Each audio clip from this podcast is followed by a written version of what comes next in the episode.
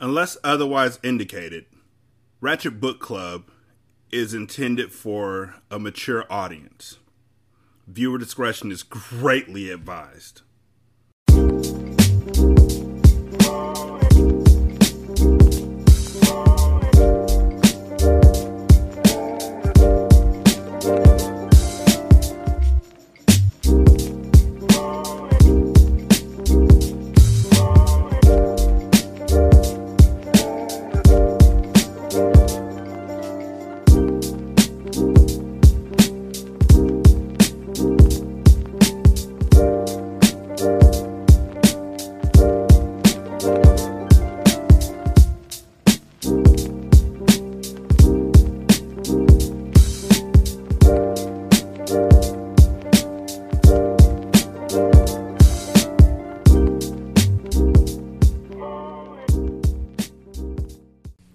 Welcome to Ratchet Book Club, where we read hood classics and good classics. I'm Derek.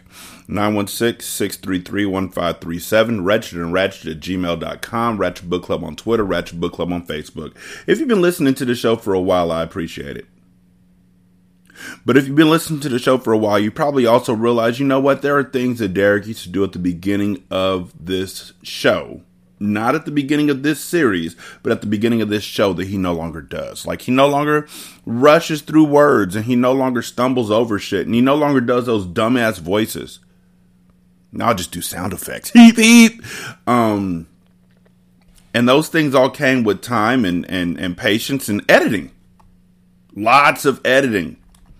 Um, but also just an awareness of what worked and what didn't work and what needed time and what didn't need time. And what I have found in this book in the first three chapters is that Ashley and JaQuavis don't have time for the stupid ass quotes they put up at the beginning of the chapters that really don't have anything or bring anything else to the story. Because they stopped doing them. And I'm okay with that. So you're okay with that. Let's go. Chapter 3. It was quiet. So quiet that thoughts of fear, of chaos and of destruction thundered loudly inside of her head. Ever since the men had disappeared to Saudi Arabia, Lena had questioned her loyalty to the street life. When they had returned, she had pushed her fears to the back of her mind, but she knew one day she would have to address them. Today was that day. Lena wasn't built for the warfare that came with the game. There was an uncertainty of survival every day that she woke up. She never knew what could happen, and the imminent danger that lurked in the shadows of her life terrified her. Although their hands were in the casino business now, she knew the cartel would never truly be legit. They lived by the rules of the underworld, and Monroe would always be a part of the life. He had been born into it, and the moment she fell in love with him, she had committed to his lifestyle as well. It had its perks, but it was times like these that she remembered the flip side of things the dangerous side. And now the tables had turned and they were cloaked in darkness from the storm Baraka was about to rain upon them. Lena had wanted to stay by Monroe's side, but instead he had her whisked away to safety. They all had responsibilities. She wasn't a shooter, she wasn't fearless, and she certainly wasn't a gangster, but she was a nurturer at heart. Therefore, her job was to make sure that CJ and Little Money knew nothing about the circumstances of the duress. One of the cartel's most trusted goons had been assigned to the task of keeping her and the boys out of harm's way. It wasn't enough to get them away from the casino. Monroe wanted them out of Nevada. Where are we going? she asked. She looked out at her window. They had been driving for almost two hours. The boys were asleep in the back seat, but she knew that when they awoke they would have questions, and she needed to know what to say. Somewhere safe, he replied shortly. You might want to get some sleep. Relax a bit. We have a little ways to go. Lena settled into her seat, but her mind wouldn't rest. In the last war, they had lost so much, so many of their loved ones. She couldn't help but wonder who would fall victim to Baraka. He was twice as deadly as Mati. What? How the fuck do you know that? What? What? Uh, do we have statistics? Shots per minute? Like Mati put up 300 shots per game and Baraka put up 500 shots. Like, do we have statistics for this? Like, are you just going off the fact that y'all done already called Baraka and his boys a bunch of terrorists? Is that what we're doing right now? And besides, how the fuck she know about tea? Huh? When that shit was happening, she was still trying to get money to not let Mecca find out about the two of them. And then she was whisked off to safety during the entire Mati incident. How she know about Mati? But more than anything else, where are the killer basketball cards? Like, I want to see them. I want to see stats. I want to see who was the rookie of the year the first year they came out as a gangster. I want to see these things. Are they on Topps? Is it Fleer? Hmm. That fact scared her. The desert blurred outside her window as they drove top speed, heading west. She didn't sleep. She couldn't. Not with the knot twisting in her gut. She wondered, is Carter okay? What is Monroe gonna do? There were too many unknowns, and they were filling her with anxiety. She was grateful the boys were asleep the entire drive. They pulled up to a house in Pasadena, California. Whose house is this? she asked, noticing a Cadillac sitting in the driveway. A friend's, he said as he exited the car. Lena turned around and stirred CJ and Little Money out of their sleep. CJ, Mo, wake up, she said, putting on a fake smile. She didn't want them to sniff out her worries. We're here. Look, if he's a worker and she's the boss's wife or or she's she's Lena, she shouldn't be kept in the dark about where they're going, right? Like the worker should have to tell her where they're going, and she says, "Tell me where the fuck we're going." She, that should work, right? I mean, for the five years that they were in jail, she ran shit. Her and Miamor and and and and Bree. So she should have some sort of credit with her voice, right? Okay, just checking. She exited the car and ushered the boys out of the back seat as the goon got their bags from the trunk. When she turned towards the house and saw who stepped onto the porch, she sighed in relief. Polo, she whispered. She smiled as she placed her hands around the boy's shoulders. He walked over to her and the boys. It's like I stepped into a time machine right now. Oh man, he said as he admired CJ and Little Money. Mo, CJ, this your Uncle Polo, Lena introduced them. Polo held out his hand, giving both boys a firm shake. There's an Xbox in there. Why don't y'all go make yourselves comfortable, he said. The boys took off, racing inside. Polo turned towards Lena. Everything you need is inside groceries, clothes, whatever. Lena nodded. Thank you, she replied sincerely. From all of us. Lena didn't want to say too much because she really didn't know Polo well. She knew he had been Big Carter's right hand man, but she had also heard rumors that he had cooperated with the feds. She knew Polo wasn't a threat to them.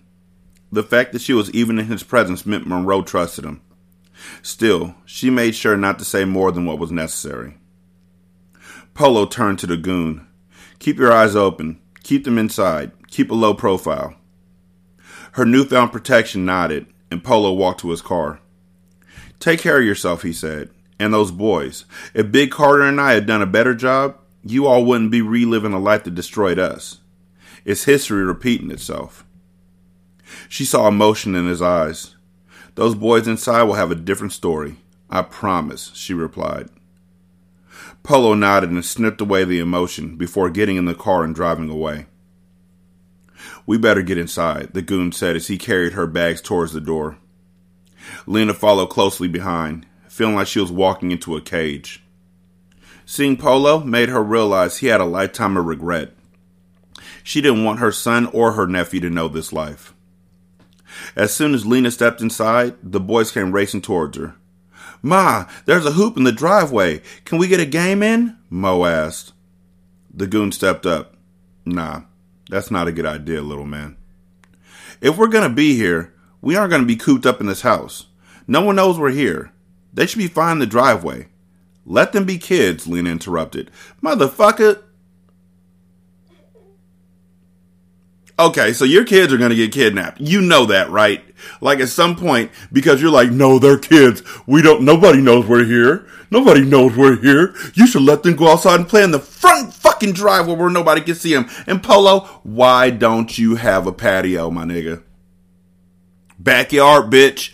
Have a patio. If you're supposed to be rich, you should have a huge ass full court in the backyard where you're like, y'all niggas come out here and play in the backyard. LeBron James and his kids come through every so often. Y'all slipping. So can we go? CJ asked. Yeah, your ball's in the trunk, Lena said. Because he needs to practice for AAU. He needs to know how to go left and right, and he ain't gonna mess that up for you. Unknown goon. The goon wanted to protest. She could see him getting ready to buck against her decision, but the piercing look she shot him silenced him instantly. I'll go out and keep an eye on them, she said. Let's get one thing clear. I know you're here to do a job, and I appreciate your loyalty to my husband. Those boys don't need to know we're running. So don't lurk, and you follow my orders, not the other way around. She grabbed a crossword puzzle and a pen off the table, then stepped out onto the porch. She took a seat on the swing as she watched the boys play a game of one on one. The goon kept his distance as he sat on the other end of the large porch and kept a keen eye on things. A competitive spirit filled the air as Lena watched the cousins play. For a moment, no matter how brief, she felt peace. The gentle breeze hit her face, and she smiled at the boisterous nature of the boys. This was as close to normal as she would get. She yearned for a carefree existence such as this one. Foul! CJ called as Mo pushed him hard while powering towards the driveway hoop. CJ fell hard to the ground. Easily tempered, he stood up and ran over to Monroe. Foul, man! He shouted as he pushed his big cousin back. Quit crying, pussy! Mo barked back as he threw the ball at CJ. How old is this little nigga? Like, I know that we're struggling with ages here, but he's not eight. Right? Is he eight? Seven? Thirteen? You know, I might have laughed at the point where Kid Awesome at the age of eight or seven, had told a crying littler cousin to quit crying pussy. But I don't think he would even know what that meant. Besides, I would have talked to him about the misogyny in the word and things of that nature, and it would have been fixed up immediately. Still would have laughed though, just because him saying at that young of an age. Cuss words are funny when little kids say them. I don't give a fuck what you think. If you don't think so, wait till the first time your four year old calls you a motherfucker. That shit is greatness. Both boys were bred to be thorough, so neither backed down. It didn't matter a little money was older and stronger. CJ had heart. He charged his cousin, and the two began to tussle. Hey! Lena shouted as she stood to her feet. The goon moved when she moved, just like that, but Lena motioned for him to stop. I've got it. Lena descended the porch steps and approached the fighting cousins. Stop, she said harshly as she pulled them apart. You're family, and family don't lay hands on one another. Nigga, please. Let's check the stats again, shall we? Mecca shot money. Carter shot Mecca. Money shot up Carter's house. Does that sum it all up? I think that about sums it up. So family can get touched is the family motto. Like that literally should be their family code. Like, hold on. So, me being the wild motherfucker that I am, I decided to make them a family fucking crest. The new family crest of the cartel is Familia Possumus Tetigit. Familia Possumus Tegitit. That means family can get touched. That's the cartel crest. I don't care what they say. I don't care what they say about family. Familia possumus tegitit. Familia Possumus Tetigit. And it almost looks like it says family possibly can get it. Fuck these niggas. Fight. The look on Mo's face reminded her of Mecca. Mo's temper was starting to become apparent and the anger that brewed in his eyes was so familiar that it sent a chill up her spine. If she didn't know any better, she would have thought that little Monroe had come from Mecca seed. Monroe Diamond second, she chastised. Fix your face. You guys are cousins. You save the tough guy act for the enemy. Don't ever fight one another, and watch your mouth. The musical sounds of an ice cream truck distracted her. Go cool off, hotheads, she said as she shook her head. Go get some ice cream. She looked up to the porch. Can you grab my handbag from inside? She asked the goon. Yep, goon's gonna go inside. Ice cream truck's gonna kidnap all of them. That's it. He nodded, and she turned to follow the boys to the ice cream truck. Just as quickly as the two had fought, they made up as they raced down the driveway, joking and clowning on one another. She smiled. They were as thick as thieves, and she loved their bond. Those two are going to drive me nuts, she whispered to herself. She walked up to the truck and rubbed the backs of their heads lovingly. What do y'all want? she asked. When she looked up at the driver, her heart sank. She could see the malice in his eyes without him ever having to say a word. Call it a mother's intuition. Butterflies fluttered as anxiety took a hold of her. Without thinking twice, she gripped the pen she had been using on her puzzle and jammed it into the man's eye. Run! she shouted to the boys. You stupid bitch! The man shouted. Lena turned to flee, but before she could take one step, the back of the truck flew open as three men burst out.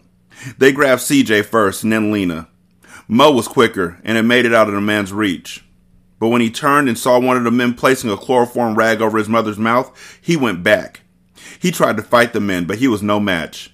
They grabbed him too, and they pulled him into the truck, kicking and screaming. By the time their hired goon came back on the porch, he was speeding down the street. Oh shit! he yelled as he came up off his hip with a pistol. He dumped bullets in the direction of the truck, but he hit nothing.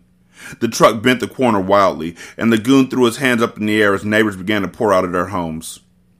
Fuck! he shouted as he swung at the air. He knew there would be hell to pay. He had one job and he had failed. Now he had to make the call to Monroe and tell him that his most prized possessions had been lost. Baraka had struck back. Called it. We have to get him to a hospital, the doctor said as he redressed Carter's chest wound. We've been to the hospital, Doc. We can't go back. I need you to fix my brother up right here, Monroe said. There's a lot of trauma from the gunshot. You should have never brought him here. He needs an IV. He needs medicine, rest, round the clock care. One doesn't simply walk away from a wound like this. There will be permanent damage. He can't catch his breath because one of his lungs had collapsed. He's lucky to even be alive, the doctor said. Y'all talking about me like I'm not in the room, Carter whispered in a weak tone. They had managed to get him to the master bedroom, and he was laid out atop of the king size bed. Save your strength, Mr. Jones. Just focus on breathing. I can't do anything for you in this room. There's no equipment, no staff. It's not sterile. It's. Miamor was fed up with the doctor's excuses. She walked up on him and put a pistol to his temple. Nigga, this is not the way you handle stress. This is not the way to make a compliant doctor more compliant. He's already at the house. The house ain't sterile. Although, you know, when we were at the hospital with Kid Awesome, like that room probably wasn't the most sterile in the world either because there were people going in and out and COVID and all that kind of stuff. But still, they did what they could at the hospital. And they had a sliding glass door that was pretty dope. So, okay. Stop putting guns in people's heads, Miamor. Cut that out. Her pretty painted finger wrapped around the trigger. You either turn this room into a hospital or I turn it into a morgue. Stop telling us what you can't do and help him, she ordered. You either turn this room into a hospital or I turn it into a canvas, cause I'm gonna paint the walls with your brains. You either turn this room into a hospital or I'm gonna turn it into a playground because your brains are gonna slide all over the walls. You either turn this room into a hospital or I'm going to turn this room into an airport because your brains are going to fly.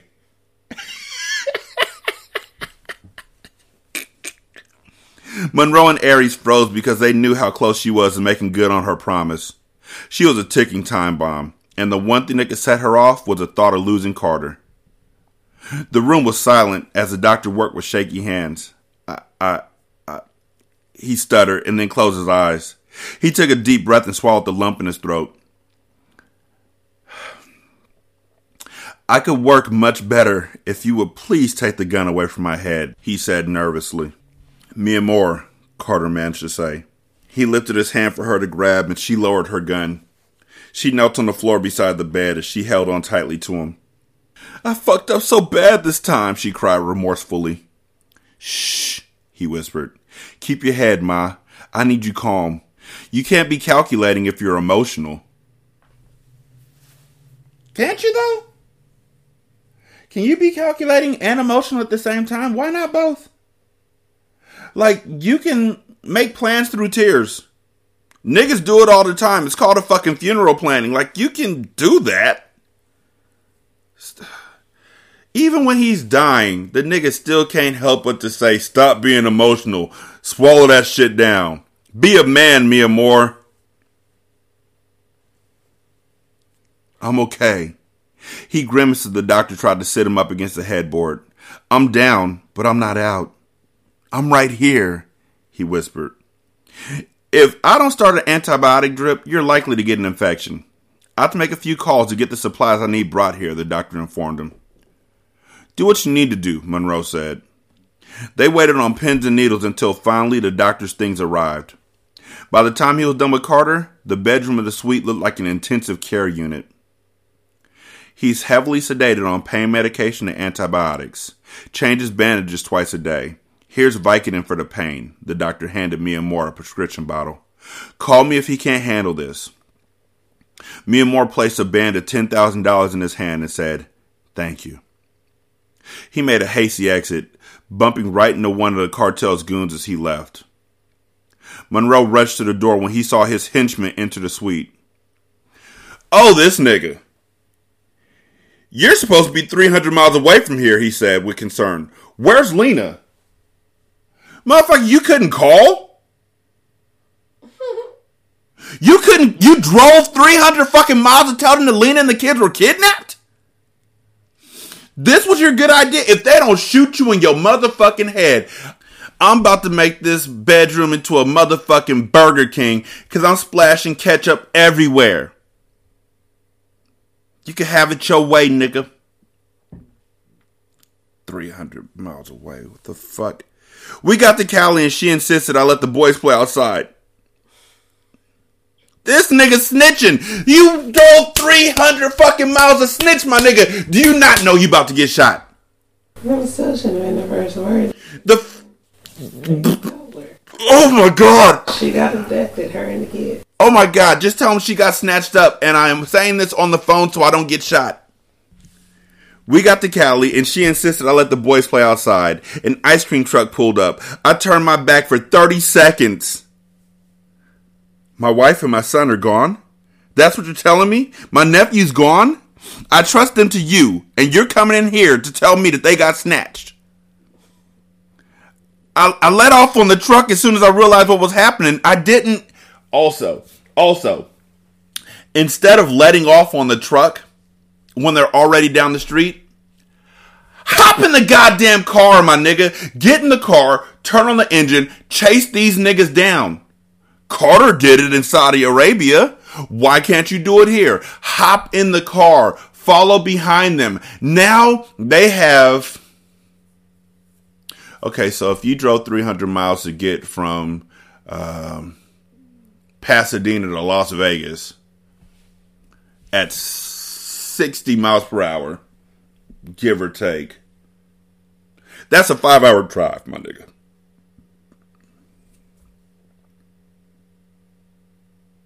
That's a long ass time. That's a long ass head start. Now, if you drove 100 miles per hour to get 300 miles, that's still three hours. That's a long head start. Either way you look at it, there's no way to really look at it where there's not a huge head start. Therefore, Monroe didn't hesitate to put a bullet in his head. There was a price to pay for this misstep, and it was a hefty one. You think? Now, how are you going to explain someone who walks into a public casino and hotel but does never walk out? The cameras place him here. How do you know no one heard the gunshot? You two are out here like the wild, wild fucking west, Ari shouted. The floor is soundproof, Miamor answered. Where are our kids, Monroe? I swear to God, I'm gonna rip his heart out of his chest if anything happens to him, she threatened as her eyes welled with tears. She trembled. She was so irate. What do we do? she asked. Monroe hit the wall in frustration. You killed his daughter! What do you think he's gonna do to our sons? he shouted. You and your fucking hothead, this is your fault. You think I don't know that? Miamor shot back. I know, Monroe. Yo, oh, I'm not even gonna do it right now. It's too important of a moment. He's my son too. Well, the other one is my son because you're literally talking about your son, but that other one's my son too. Moore didn't have many weaknesses, but CJ and Carter were exceptions. At this moment, she was terrified for them both. The phone to the penthouse rang as Moore and Monroe continued to shout their frustrations at one another. Aries went to answer the phone. Somebody probably heard the fucking gunshot. Soundproof my ass, she said, silencing them. Nigga, y'all were bucking shots in a fucking Holiday Inn. You cut niggas' dicks off in a Holiday Inn, my nigga. You can't talk about sound concerns. The dick was gone. She picked up the phone. Silence filled the line. Hello? Who is this? She asked. I don't like people playing on my phone. Hello? Who is this? She asked. She frowned as she heard the sounds of cries in the background. She turned to Miamor and Monroe, shushing them. One of you need to take this, she said. The solemn look on Aries' face made Miamor rush to the phone. Is that him? Mia asked. She snatched the phone. Baraka! She could hear muffled screams in the background. The cries of Lena, of her son, of Mo.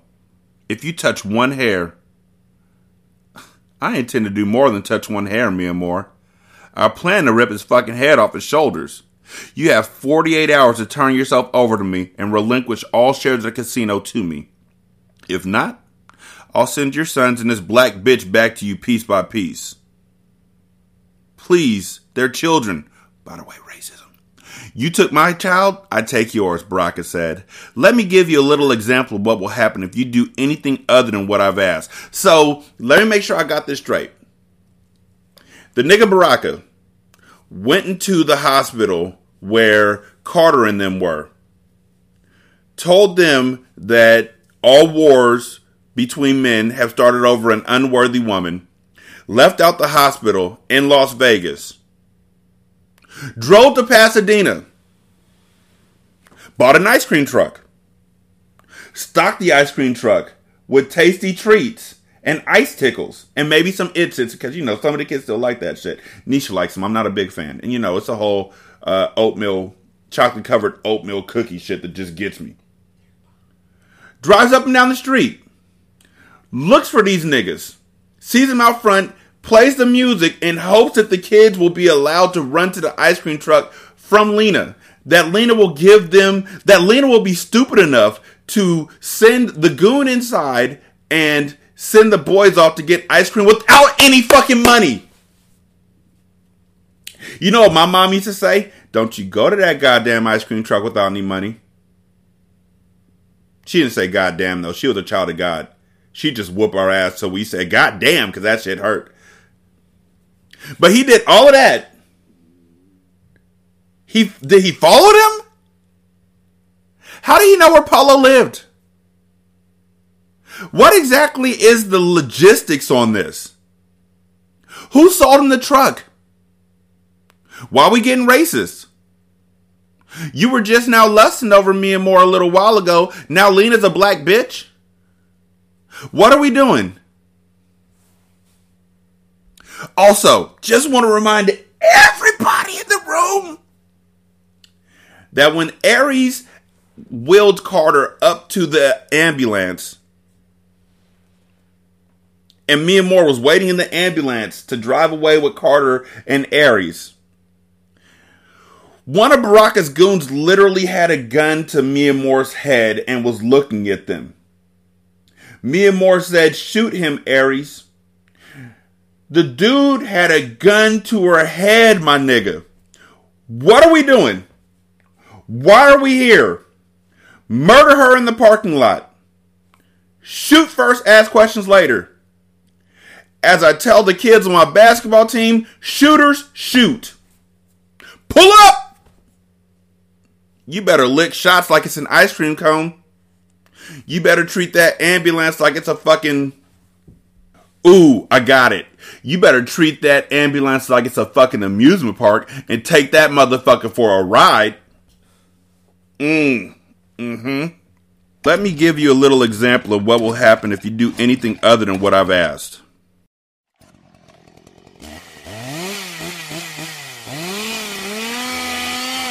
No! Please don't! It was Lena's screams. They were so shrill that Miamor closed her eyes and took her ear away from the phone as a tear slid down her face. Lena had become family to her. The sound of Baraka torturing her was gut wrenching. There goes one hand, Baraka said. This is between me and you. No one else, Miamor reasoned. She didn't do anything to you. She's somebody's wife, mother. You caught the easy fish because you couldn't catch me. I'll see you soon. But he did catch you. He had you in the ambulance. He caught you and could have killed you, but he threw you back in so that he could drive all the way over here and just pollute the air to prove a point. And now people's hands are gone. Also, as my wife just pointed out, is it really though? Because this book is pretty good about trying to do fake outs on niggas, like all the goddamn time. 48 hours, Baraka reiterated. I'll text you a location. The line went dead, and Miamor looked up at Monroe. I have to give myself up in order to get them back. Carter's going to veto that. You know that, Aries said. He has our son. There's no other option, Miamor replied solemnly. Monroe's nostrils flared. His eyes were red from rage as he stormed out. What do you need me to do? Aries asked. Miamor looked at her with regret filled eyes. Pray for me. Aries and Miamor hugged long and hard because they both knew this was the end. They had started on this journey together as young girls. It had been five of them at the beginning. Death and destruction had dwindled their number to just two. But despite that, it still hurt. You're going to be the last murder mama standing, Aries, Miamor whispered as she grew emotional. They had been in this game side by side for years. They were best friends, sisters, and confidants. The memories of the capers they had pulled, the murders they had gotten away with, flooded them. Neither of them expected to die a peaceful death. Their karma wasn't set up that way. But Aries and Miamor had never expected it all to come down to this. That's not going to happen. Aries is going to follow secretly and probably get shot in Miamor's place. Me feel like me should do something, Aries said. You know me will go all out with you, Mia. Miamor stood back and grabbed both of Aries' hands. There had never been a friend more loyal. Aries was the most stand up person she knew. Miamor gripped her friend's hands tightly and smiled weakly. This is what I need you to do, Aries. Get out of this game. Disappear and keep your son safe. She had. She had done all of that. And you begged her to come back. Doofus. Move on with your life and bury your memories of the murder mamas when you put me in the ground. She had. She was in Idaho. You don't fake bury your memories when you move to Idaho. All dreams die there. Don't end up like me, Aries. I love you, murder mama. This is goodbye. Me love you too, Mia, Aries whispered, a tear falling from her eyes. This was heartbreak for her. The murder mamas had been Aries' first family. She was about to lose that forever, and that fact was digging a hole in her heart. Save a spot for me up there. Where the fuck is your son at, Aries? Lena took her son and CJ and was just like, peace out to your son. Deuces, nigga. They ain't gonna come after you. Why the fuck they want you? So where is your son? Who's watching him? It can't be Bree. She dipped out too. Your son just walking around the casino looking for loose quarters on the ground so he could play video games. Poor kid. And no, I'm not saying I did that. I'm just saying you should never take a fucking kid to the casino when you know there's no arcade inside the casino. And you shouldn't take him to the casino and then be like, here's $20 for the arcade. That's just fucking stupid. Miamor laughed and nodded as she wiped the tears from her face. If you're going to take your kids to the casino, it better be Circus Circus. I think that's the only acceptable place. Sure thing, she said. They both knew she wasn't going to heaven and that they would meet each other again. But when they met, it wouldn't be in the clouds. It would be in the fires of hell. When Carter came to, he found the pain was still there, but he could now breathe easier. He looked over at Miamor, who was cuddled into him, sleeping peacefully with dry tear stains on her face. He nudged her awake, and as soon as she opened her eyes, he peered into her soul. what happened? Got some explaining to do, Lucy. what happened? He asked, clearing his dry throat. he sat up, grimacing as he moved slowly. Miamor climbed out of bed and walked around to the nightstand to pour him a glass of water. She grabbed the pitcher, stalling for time she tried to decide how to tell him what had gone down. She raised the cup to his lips and he drank, grateful for every drop. Sit down and tell me whatever it is you're trying to figure out how to say, he said, knowing his woman. Carter had always been well versed in the book of me and Moore. It's not what it said in like the first book. Book of me and Moore. Baraka has CJ and Lena and Mo, she whispered. He wants me to give myself up in exchange for them. I'ma kill him, Carter whispered. I'm gonna fucking kill that motherfucker. Carter could feel his world crashing. This was an impossible choice his wife or his son. He can have me, he said as he clenched his jaw. He doesn't want you, Moore replied. We both know I have to be the one to die. He's our son. He's the product of our love. He is proof that what me and you had was real, she said. She was emotional, weak, torn up over the fact that she had caused this to happen. Somehow we got lost. Life tore us apart, but CJ has the evidence that we were extraordinary together. Our love was real, right? She was crying. And it was the most peaceful cry Carter had ever seen. What the fuck does that mean? Tears fell out of her eyes like rain from the sky, but her face was serene like a beautiful summer day.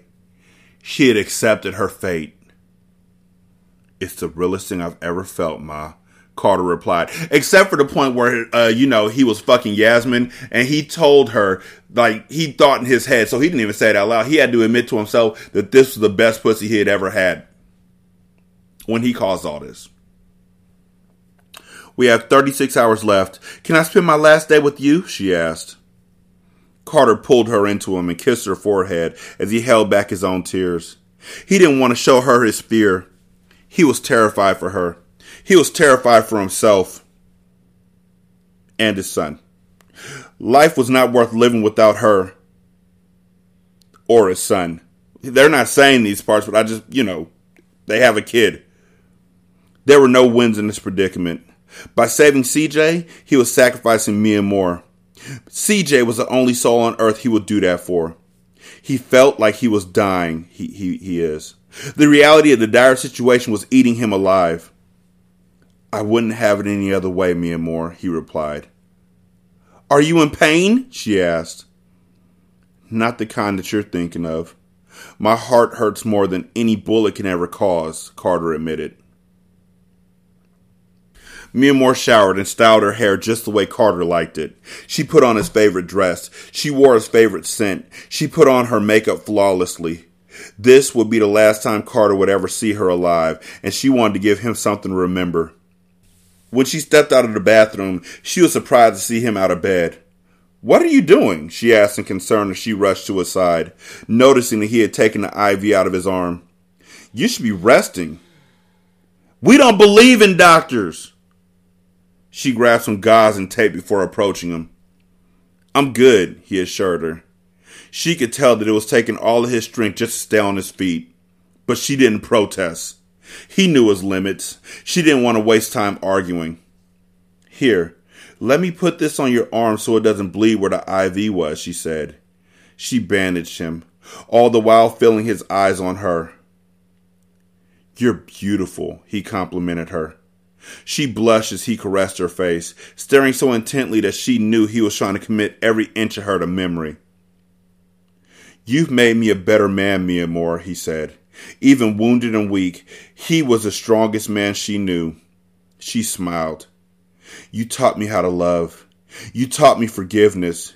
You taught me how to appreciate someone while I can because you never know when they'll disappear from your life for like seven fucking years because they're faking their death and they never come back to see you until it's convenient for the book. And why the fuck did I come back from the Bahamas? I love you. You're the only woman I've ever said that to. CJ will know you and the sacrifice you made. I'll make sure of it. There'll never be another woman who could fill the void you're leaving in my life, Ma. Because I can't go back to Saudi Arabia anymore. I'm a marked man. This divorce shit, it got out of hand. I never wanted this, and now it's too late to take it back. Just know that I love you, Miamor. I've never stopped. I never will. Every breath I take, I take for both of us. You're in me, Ma, and I'm definitely in you, cause I nutted all up in those walls. From pillar to post, from alpha to omega, from A to Z. I made your vagina into the romper room and I danced all over that motherfucker. I treated your vagina like the almond factory. There was nut everywhere.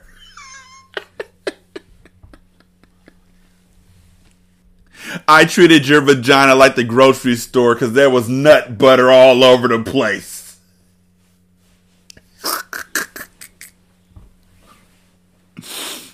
so you'll live as long as I live. That's my word. Miamor's stomach felt hollow. He was saying goodbye. This was it, and it hurt. This long prelude to her death was torture.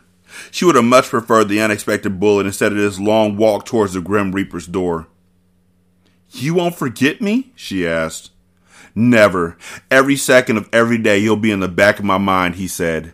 Every part of me wants to go to war over you. I don't want to give you over to him. She could see Carter's temple flexing in anger. He was so powerful that being powerless in this situation made him feel less than a man. I used to have situations where I felt less than a man. It was like not having a job for like more than a week at a time. Like there was a point in time where I was unemployed for a year and I felt like less than a man. You know what was stupid about that feeling? A, I was still it was still taken care of. Like I had unemployment, my wife had a job, and I was actually working at the uh, preschool that my kids were at. So I was actually enriching their lives, and I felt less than a man. Feeling less than a man is stupid. There is no way you can feel less than a man. You cannot negate what you've done as a person just because you're not able to do something in that moment. And to tell somebody that they're less than a man, honestly, is a fucked up thing to do in multiple things, in multiple reasons. But I'm not going to go into them right now. Not even God could stop this, she said. You don't have to feel bad. If there was any way you could save me, I know you would. You can't. She paused. She took a deep breath. The feeling of air moving in and out of her lungs was one she savored. Nigga, you know that's fucked up because his lungs don't work no more. Her breaths were now numbered. She exhaled. Not this time. Your breaths are not numbered, nigga. We're 12% through this book. You're just fucking fine. She walked over to the nightstand and opened it. A 9mm pistol sat inside. She had always lived by the gun, so she wasn't afraid to die by it. It was Baraka's unknown intentions that terrified her. If she left it up to him, he would slowly seep the life out of her. He wanted to inflict pain. Again, does she have no scars from what Mecca did to her? Like, did the nigga actually whoop her with a chain? Are we not confronting this? Because people who had never seen her before that are still like, you're flawless, you're beautiful. No, you're not. You got chunks pulled out your body. Was that fake? Did that never happen?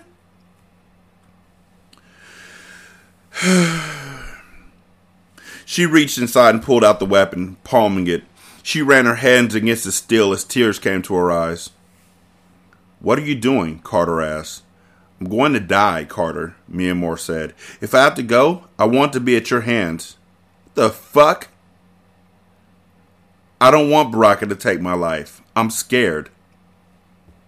I can't do that, Ma, Carter responded. You're the one person I've never been able to curl a trigger on.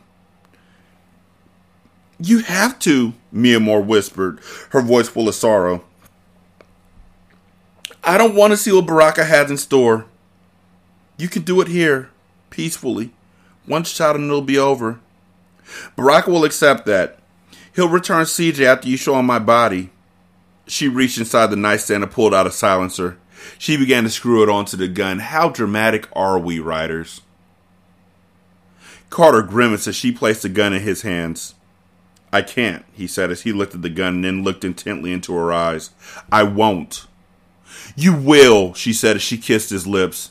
He wiped her tears, because we both know what will happen if you don't. Carter pulled her close and she sobbed into his shoulder.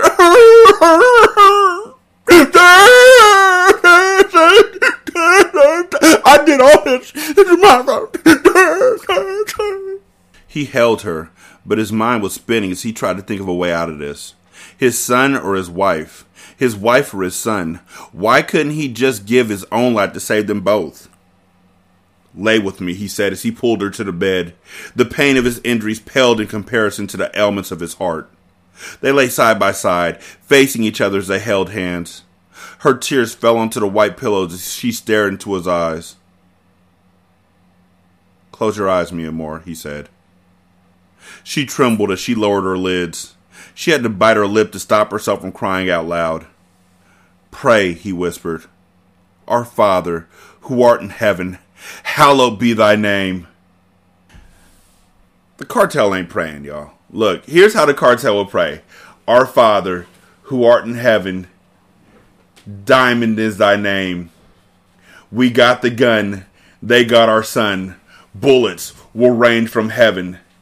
Give us this day our daily blood, and lead us not into temptation, but deliver us from bullets as we rain down on these niggas who come against us.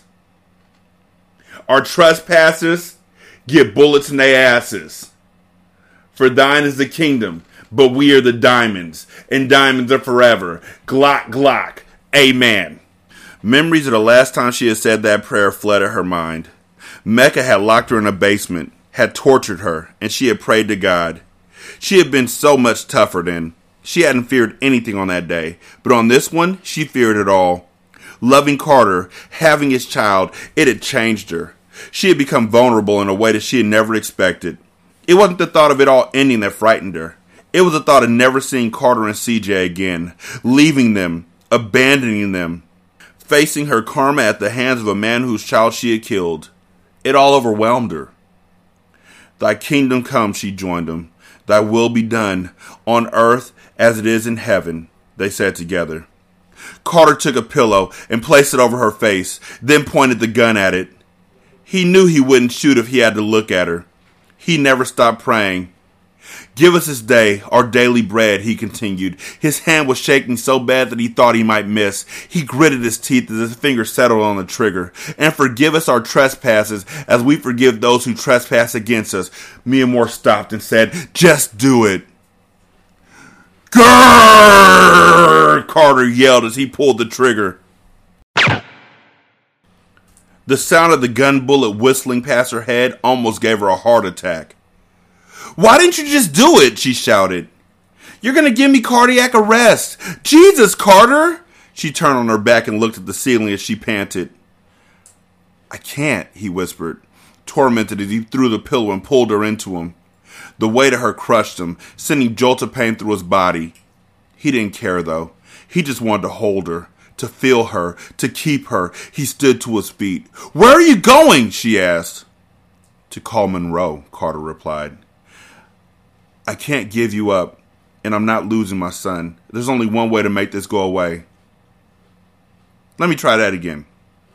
To call Monroe, Carter replied. I'm never going to give you up. I'm never going to let you down. Oh, wait, I already did that. Unlike this book, I care about not repeating myself. There's only one way to make this go away. The only reason why I repeated that was because, you know, I'm bringing it back to where we are. There's only one way to make this go away. What's that? she asked. To kill him before you have to turn yourself in, Carter replied. I'm gonna make his room into a TCBY yogurt.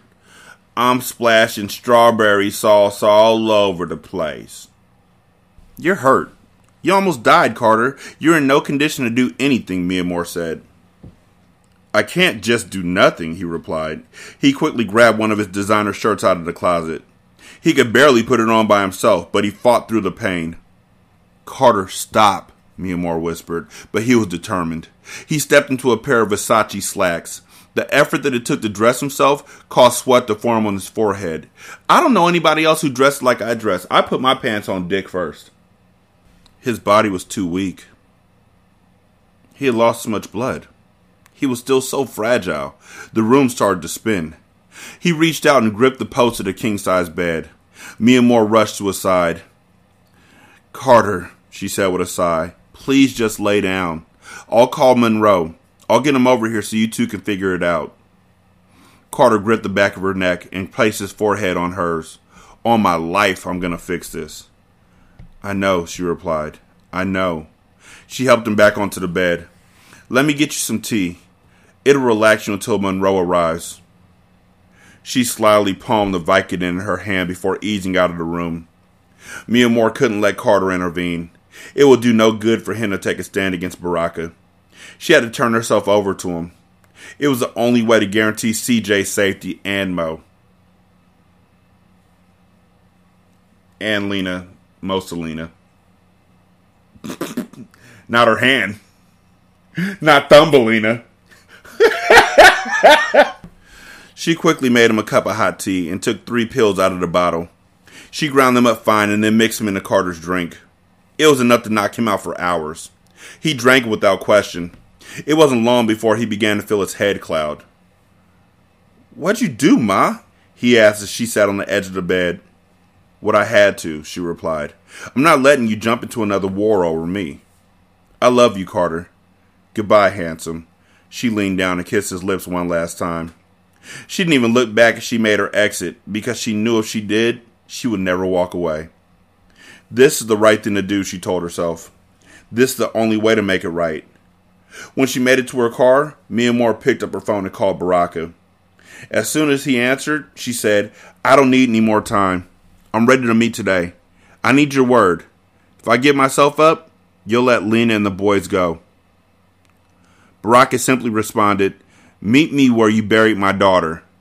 One hour. How does he know where they buried his daughter? Miamor took her time heading out to the desert. Baraka will wait. Hopefully, Fly Boogie's out there with his sniper rifle. His need for revenge will make him stay there until she arrived. She sat on the side of the highway, splitting a Dutch. She rolled down her window and emptied the contents, then pulled out a baggie to empty the kush weed inside. It had been a habit she had given up when she had her son, but in this moment she gave herself a pass. Thank God for Aries, she thought, chuckling slightly at the fact that she was smoking the small stash her friend had left in her car. She rolled it up like an expert, as if she had never stopped. She sat and smoked patiently, silently, as she watched the minutes of the clock run down. Thirty six minutes, she thought. It was the amount of time she had left on this earth. Her life of tyranny had come down to this. She had left bodies on top of bodies in her wake. She wasn't naive. She knew that this day would come. She was surprised it hadn't come sooner. She wasn't a good person. She didn't deserve to grow old. She knew exactly which sin she had committed to deserve this fate. That's why she took her time and savored the blunt. She was stalling. When she had finished her smoke, she flicked it out the car and sped off down the highway route, headed to the middle of nowhere. She saw the headlights coming up in her rear view, and they were coming at her fast. She frowned as the car passed her. It swerved in front of her, forcing her to hit her brakes to avoid a collision. The windows were tinted, and Miamor couldn't see inside, but she was sure it was one of Baraka's goons. She reached for the pistol that sat in her passenger seat, but then halted. She would go willingly. It was instinct for her to fight, but this time she had to concede defeat. The doors of the vehicle popped open, and two masked men hopped out. She opened her door and stepped out. She kept her hands at her side, palms out, so they could see she wasn't carrying a gun. What is this? she asked. The two men rushed her, and she immediately noticed their hands. They weren't Baraka's men. They were black. Did Monroe send you? She instantly began to regret getting out of the car without her gun. They said nothing and approached her with guns drawn. Why would he do this? Do you know what's at stake? She shouted. One of the men grabbed her, and she snatched away from him. No, don't do this, she said as he grabbed her waist. Why is Monroe stopping me? Why would he do this? She thought as she kicked and screamed and she was pulled towards the car. Miamor fought with all her might to break free, but they slipped a rag over her mouth and she knew it was useless. The familiar smell of chloroform overwhelmed her, and within seconds everything around her faded to black. The sun shined brightly through Monroe's window, awakening him before he had the chance to recover from the bottle of cognac he had consumed the night before. He didn't even want to turn towards the window. He squeezed his eyes closed, pulling the cover over his head as he groaned. Drowning his sorrows away had brought him no relief. The only thing that would make this right was Miamor's sacrifice. Monroe had already decided he was handing Miamor over to Baraka, whether Carter agreed or not. This was bigger than a woman. This was about family. Miamor was affiliated by association. She didn't have diamond blood flowing through her veins. That fact alone made her expendable. He knew he would be at odds with Carter for years to come over the decision that had been made without him, but Monroe didn't care. His only concern at the moment in time was for his wife, nephew, and son. Technically, it should be for his nephew and son because his wife ain't got no diamond blood either. But you know. Monroe knew it would take some time for Carter to accept this. He only hoped that Carter could see that this is the only way to put an end to things. He grabbed his phone and called Carter, but when he didn't receive an answer, he decided this was the conversation best had in person. Monroe stood and quickly dressed before heading out. When he made it to his car, he noticed that his trunk was slightly ajar. He frowned as he approached it. What the fuck? he mumbled.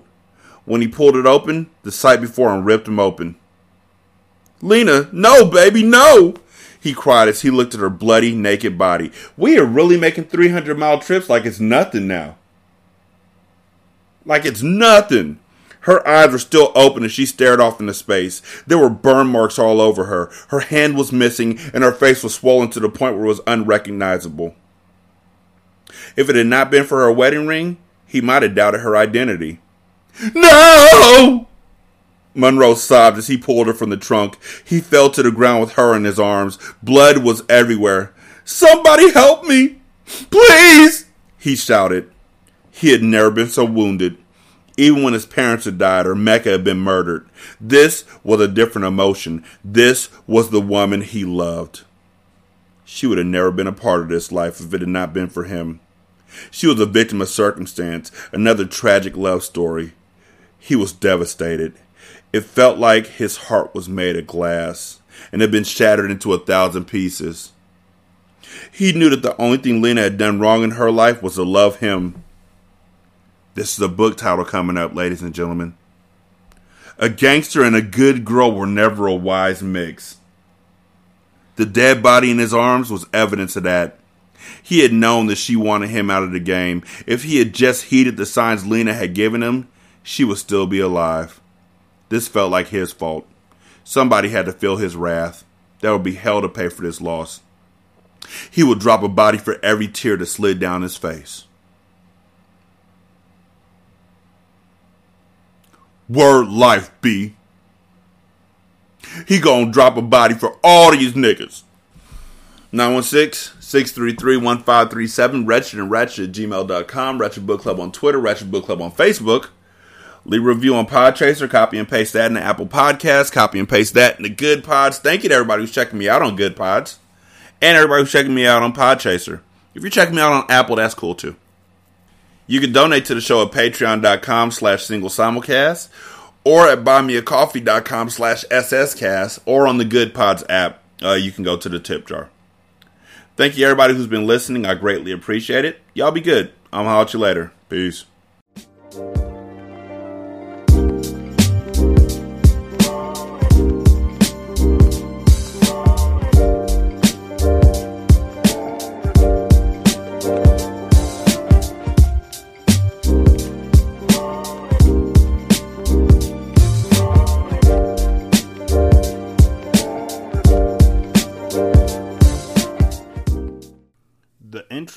Outro to Ratchet Book Club is by That Kid Garan, and it's called Goodbyes.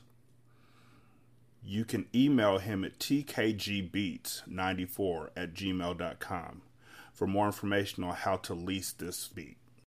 This is Single Simulcast.